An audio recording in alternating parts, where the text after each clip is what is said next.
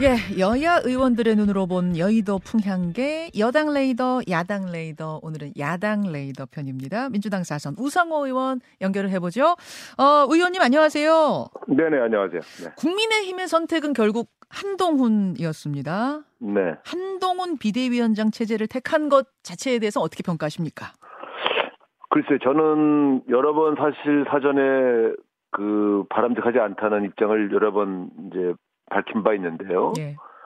어, 다른 선택지가 없었던 모양입니다. 그러나 제가 볼 때는 결과적으로 이건 상당히 패착이 될 거다. 어, 어, 이, 서- 그 이렇게 큰 선거를 자기 선거 경험도 전혀 없는 또 오로지 검사 경험밖에 없는 분에게 당을 맡긴다. 저는 이건 대단히 큰 모험인데 음, 어, 한동훈 위원장의 참신함을 활용하는 건 좋지만 예. 이 큰 선거를 끌고 간 선장 경력, 선장 소위 말하는 조, 이 배의 키를 맡긴다. 이거는 굉장히 또 다른 문제거든요. 아. 그래서 얼, 얼 저는 굉장히 위험한 선택이다 이렇게 보고 있어요. 모험이다, 위험한 선택이다. 지금 그런 말씀. 근데 이제 예. 어제 그 한동훈 비대위원장의 그 취임사를 잘 분석해 보더라도 예. 저는 제 예상이 맞아가고 있다 이렇게 보는 편이거든요. 아니 취임사에 보면 네, 86 운동권 정치 청산해야 한다 뭐 이런 얘기 나왔었고 바로 불- 그거죠. 바로 그거예요. 네, 왜 왜 그 부분이 패착이다라고 보셨어요? 이런 겁니다. 지금 이제 비상대책위원회로 간다는 것은 예. 이제 말 그대로 국민의힘이 비상이라는 거 아니겠어요? 그렇죠. 그러니까 그만큼 위기가 왔다는 얘기인데 음흠.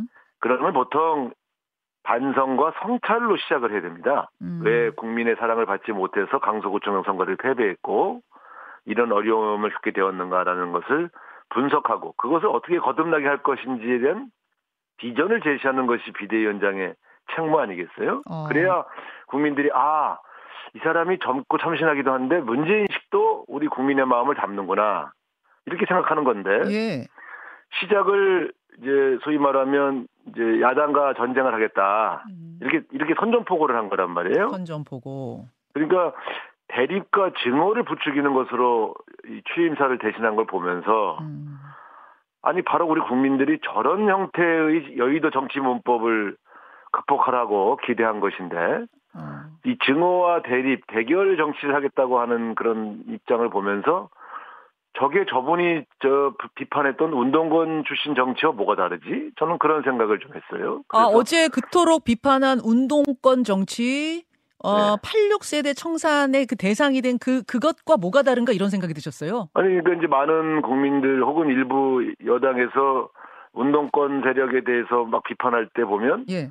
이 증오와 아, 대결만 부추긴다 이런 거 아니겠어요? 뭐 그런 것도 있죠. 예. 낡은 진영 논리로 싸운다. 음흠. 근데 어제 한동훈 비대위원장이 하신 말씀이 바로 운동권과 비운동권을 가르고 인용으로 어. 두 번째 예, 여기를 척결하겠다고 하는 소위 대결과 증오를 자기의 정치 목표로 설정했지 않습니까? 음. 이런 방식이 과연 새로운 그 여의도 정치 문법을 벗어난 새로운 정치 문법일까요? 저는 실망했습니다. 그러면 우 의원님 보시기에도 한나땡입니까? 한동훈 나와주면 thank you 그겁니까? 아니 이제 thank you로 그거는 일종의 그냥 그 풍자적인 표현인 것이고요. 예 예. 어 그렇게 정치의 미래를 속단할 수는 없죠. 다만 어제 우리가 판단할 수 있는 하나의 흐름을 보면서 예.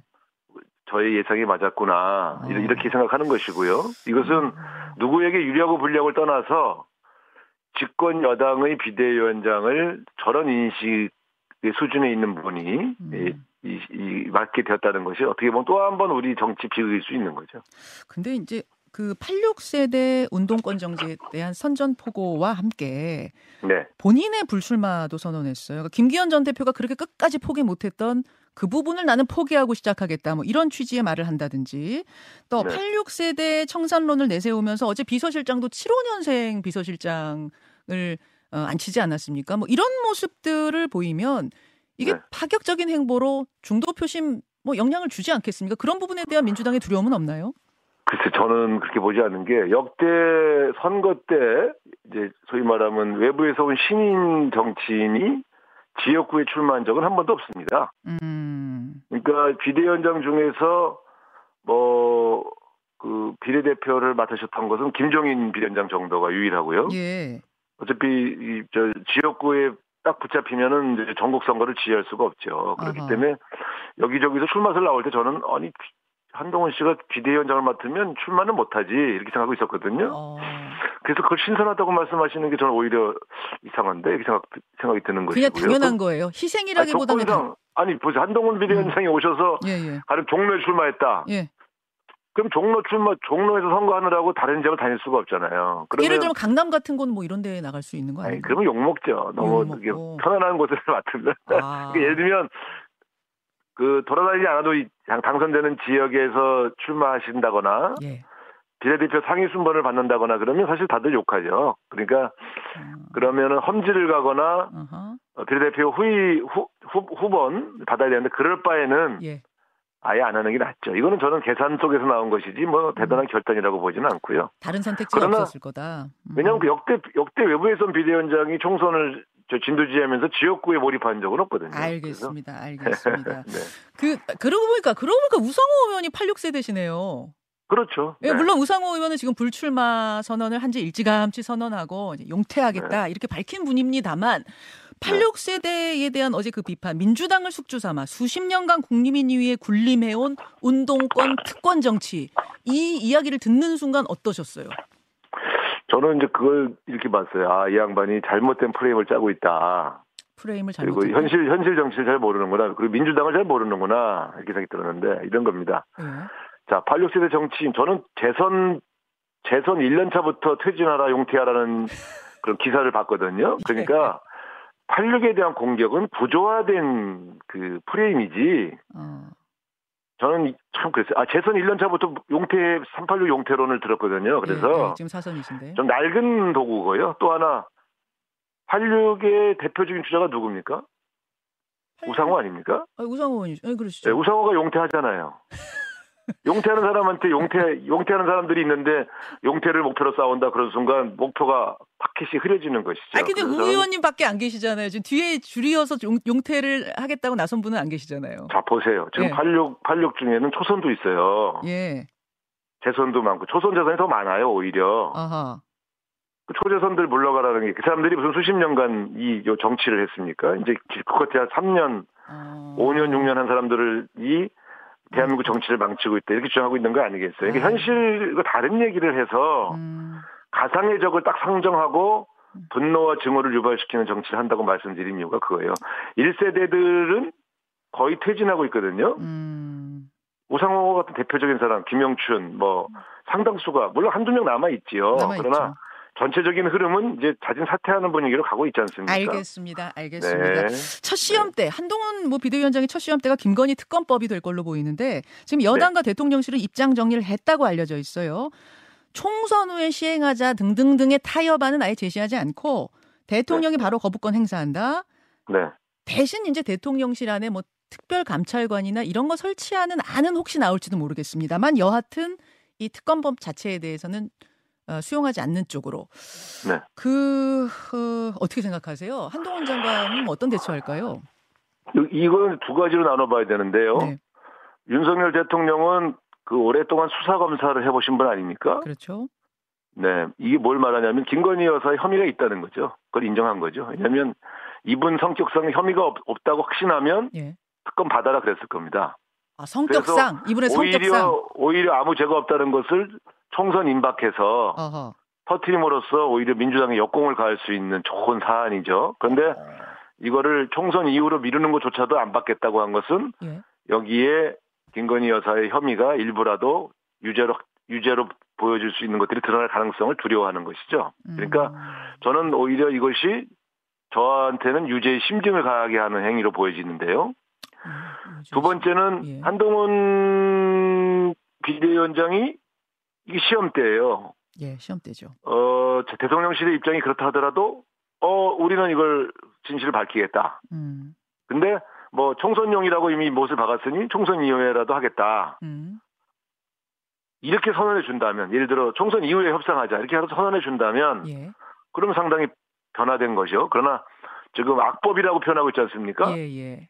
에, 다들 의사가 한동훈 비대위원장도 없는 거죠.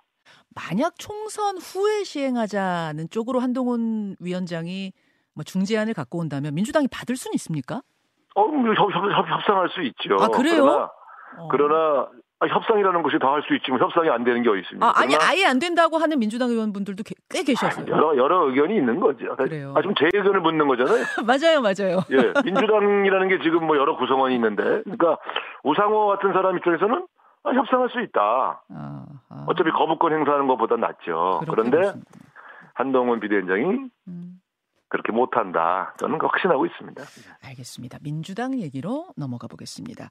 전, 정세균 전 총리가 내일 이재명 대표와 회동을 하는데 그 전에 김부겸, 이낙연 두 전직 총리를 연달아서 만났습니다. 아마도 새 총리의 메시지를 모아서 내일 이재명 대표에게 전달하지 않겠는가 이렇게 보입니다. 통합, 혁신 이런 거 요구할 거라고 하고요. 뭐 1차적으로는 병립혁 선거제 회기에 대해서 우려 입장 전달할 것 같고 또 통합 행보로서 통합 비대위 수용해서 이낙연 전 대표의 이탈, 원칙과 상식의 이탈 막자 이런 주문을 할 가능성도 있다고 하는데 어떻게 보세요? 글쎄 일단 지금 김부겸, 정세균 두 전 총리님의 활, 활발한 활동은 일단 이낙연 총리의 신당 창당은 만료하고 음. 그건 이제 분열이니까요. 예. 그리고 그런 명분을 이재명 대표가 좀 제공해서 뭔가 통합으로 가지 않겠는가 하는 거를 중재하시는 역할들을 하고 계신 거로 보여요. 음. 그러니까 이낙연 전 총리와 합세해서 이재명 대표를 압박하는 방식이라기보다는 예.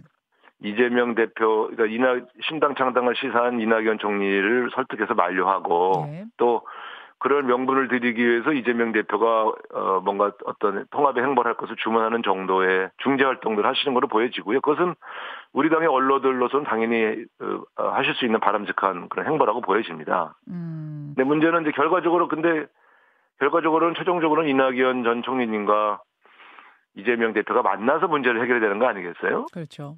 근데 이 만남이 성사가 안 되고 있는 게 지금 현재 민주당의 이 여러 음. 어, 가장 큰 문제점이라고 보여져요. 왜안 그래서 됩니까? 좀 만나서 이야기를 아, 해- 두 사람의 감정의 골이 아주 깊긴 깊어요. 제가 그 그래요? 대선 때도 봤는데 어. 그 대선 이후에도 깊어져 버렸죠. 어. 그래서 어 그렇긴 하지만 그렇다고 해서 신당 창당을 하는 게 과연 바람직하냐에 대해서는 당내 구성원은 거의 전원 다 어, 이낙연 대표님이 뭐 이렇게 감정적인 어떤 그런 여러 가지 그 생각의 복잡함을 다 이해는 하나 음. 그렇다고 신당 창당을 한단 말인가라고 다들 음. 생각하고 우려하고 있기 때문에 예, 예. 에, 제가 볼 때는 이낙연 대표님께서도 일단 어, 이재명 대표를 좀 만나 주셔야 될 것 같아요. 그래서 이재명 아, 대표가 만나- 손을 안 내미는 건 더 적극적으로 좀 내밀어야 되는 건 아니에요? 어 근데 이제 지금 이- 지금 상황은 정확하게 사퇴 카드를 들고 오지 않는 한 만나지 않겠다 이런 입장을 이낙연 대표 측에서 고수하고 계셔서 대표직 사퇴. 네 그러니까 근데 사퇴한다는 약 이 입장을 정해서 뭐 정한 다음에 만나자는 건 사실 대화가 아니지 않습니까? 그래서 음. 저는 만나서 그런저런 감정도 좀 풀고 음흠. 또꼭 사태밖에 없는가 혹은 음. 뭐 다른 방식은 없는가도 의논할 수 있어야 되는 거 아니겠습니까 정치라는 것이 그 다, 른 카드의 의원님 네네 세 명의 전직 총리, 그러니까 삼 총리 공동 선대위원장 추대 이런 것도 들어 있다고 보세요. 아니죠 그거는 새 총리를 능멸하는 얘기입니다 아, 능멸? 그래서 그거는 제가 이재명 대표 쪽에도 확인해 봤는데 자신들이 그런 구상을 가진 적이 없었다 그래요? 하는데요 왜냐하면 그게 밖에서 볼 땐 그렇듯해 보이잖아요 예, 예. 그거는 새 총리를 들러리 세우겠다는 소리예요 어. 그런 제안을 하면 안 되는 거예요 그러니까 지도 아, 이 양반들이 무슨 뭐 셋이서 어떻게 공동 선대위원장을 해요? 그러니까 이름을 올려달라고 그래서 올려줄 수는 있지만 실제 네. 권한이 없는 거잖아요. 그건 공동 선대위원장이라는 게 아니 세 명이 음. 공동 선대위원장이면 아무도 음. 권한이 없는 거죠. 그러니까 아, 예. 저는 여의도에 우리 저- 당 정당에서는 그런 구상을 할 리가 없다고 보고요. 예. 정당 관계자가 아닌 사람들이 그런 구상을 퍼뜨리는 모양이에요. 근데 아. 그건 새 총리님을 뭐 능멸하는 얘기예요. 능멸. 근데 김부겸 총리를 이재명 전 대표가 전에 만났을 때 뭐 네. 이런 선대위원장 제안을 했다 이런 이런 보도가 어제 하나 있었어요. 아니 그것도 제가 어제 확인해 봤어요. 예, 이재명 대표 최측근들한테 예, 그런 얘기를 한 적은 없다는 거예요. 서로. 없대요. 어. 네, 그- 그런 알겠습니다. 얘기를 할 리가 없죠. 이게 사실 이게 좀 외부의 음. 관측들이 음흠.